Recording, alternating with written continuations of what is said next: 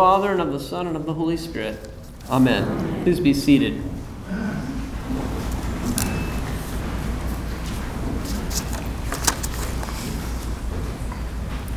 From time to time, I still have folks that meet me for the first time and they say something like, Boy, you sure do look young to be a priest. Most of y'all are already used to it by now. And I almost always answer something like, You think I look young now? You should have seen me nine years ago when I was first ordained. Or maybe even back when I first went to seminary. I was about 21 years old when I began my formal discernment process to the priesthood. It was the summer of my junior year in college when I first talked to my rector about this nagging feeling that I had had since I was about 12 years old. I was 22 when my discernment committee met. It's the summer after I graduated from college. I was engaged to be married. My fiance had just finished her first year of graduate school. And that whole year in college, we were doing cross country wedding planning while I was finishing my senior year of college. I do not recommend cross country wedding planning. Complicated. We both moved back to Austin for the summer. I back into the old room that I grew up in at my parents' house. Shyla into a small student apartment near UT campus. In the discernment process to the priesthood in the Episcopal Church, you have to jump through multiple hoops of fire, kind of like being a circus performer, really. Once you have met with your local committee, then you go to meet with the Diocesan Commission on Ministry and after that, if you get the thumbs up, then you have to go meet with the standing committee and eventually the bishop. And at some point, while you are applying to seminary, you also have to find the time to go get a psychological evaluation and a physical. There was a point in this process, it may have been toward the end of my time in seminary, when I inadvertently came across my psychological evaluation. I do not think that I was ever supposed to have read this document, but it had been left out on a desk somewhere, and I innocently picked up the document that had my name on it and started reading it. An introductory paragraph read something like The candidate looks extremely young. He is wearing an oversized button up shirt. He is wearing a pair of Converse Chuck Taylor high tops with holes in them. I observe no particularly strong leadership qualities in him.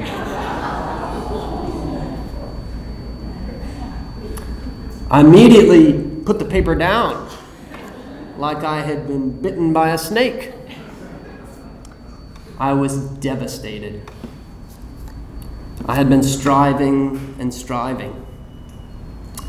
I had been in leadership classes in college. I worked hard in school to graduate cum laude. I worked summer jobs to pay off debt. I knew that God was calling me to the priesthood but here was a document that proved what I had always feared about myself that I wasn't ready, that I was insufficient and unworthy. As I was thinking about this and, and wrestling with this, I found comfort in the first chapter of the book of the prophet Jeremiah, where Jeremiah says, Ah, Lord God, truly I do not know how to speak, for I am only a boy. But the Lord said to me, Do not say, I am only a boy, for you shall go to all whom I send you, and you shall speak whatever I command you. Do not be afraid of them, for I am with you to deliver you, says the Lord.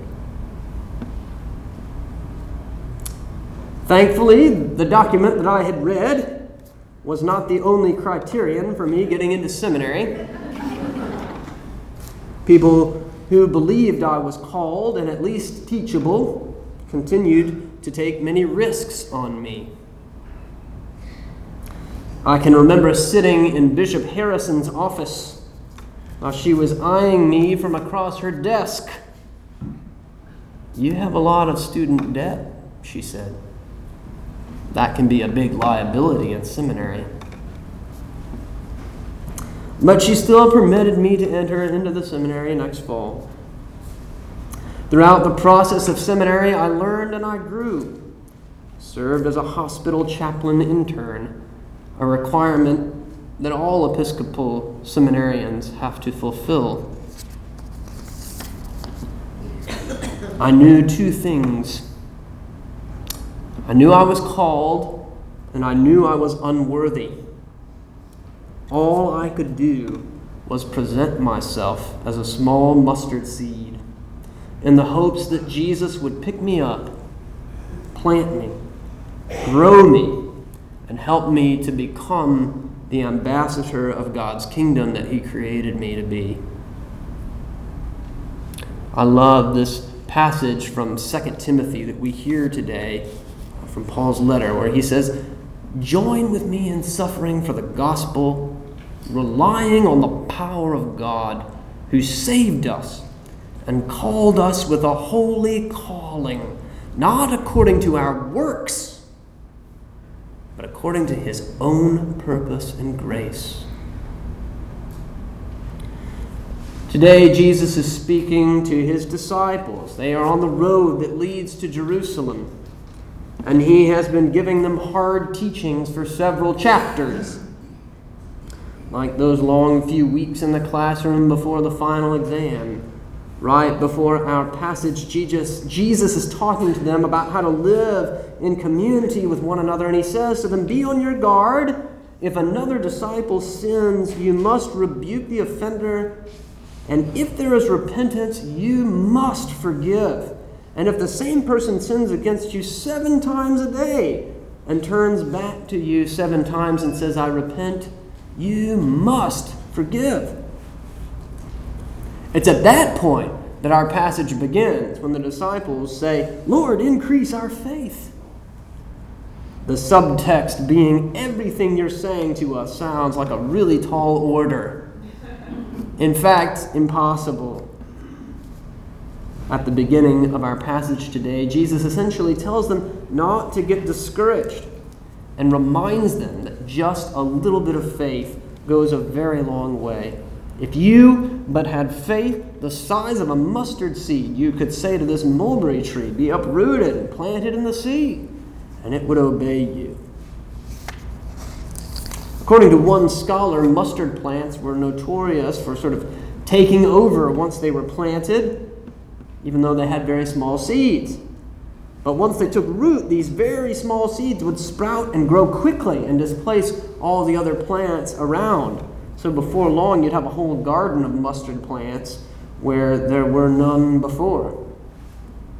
Jesus here is saying to the apostles, all that God requires for the building up of the kingdom is a very small amount of faith in our hearts. And the kingdom will spread, supplanting mulberry bushes and all other plants that get in its way because it is God who makes the growth Christian discipleship is not an easy business, and following Jesus can sometimes feel like a thankless task. Jesus asks a lot of us, and we, as his current day disciples, can sometimes feel like we are not up to the challenge. We go out into the field to the work to do the work he has given us to do. Not because we are particularly ready or particularly skilled, or particularly holy, or pious, or faithful. We go out in the field of this world not because we are looking for praise or prizes or commendation, not because we crave status or power or wealth. We do it because we are called to follow. We do it because we are called to share the good news of the gospel. We offer ourselves as unformed clay, as tiny seeds, in the hopes that Christ has a vision for what we will become, in the hopes that Christ has a vision for how our lives can be poured out in the service of the kingdom of God. Some of you all have heard of the message. A paraphrase of the gospel by a Presbyterian pastor, Eugene Peterson. Sometimes his renderings of the gospel stories can be helpful to us in our understanding of, of the texts. And I like the way that Peterson translates this passage, right, the, the end of this passage, where he says, Does the servant get special thanks for doing what's expected of him? It's the same with you. When you've done everything expected of you, be matter of fact and say, The work is done. What we were told to do, we did.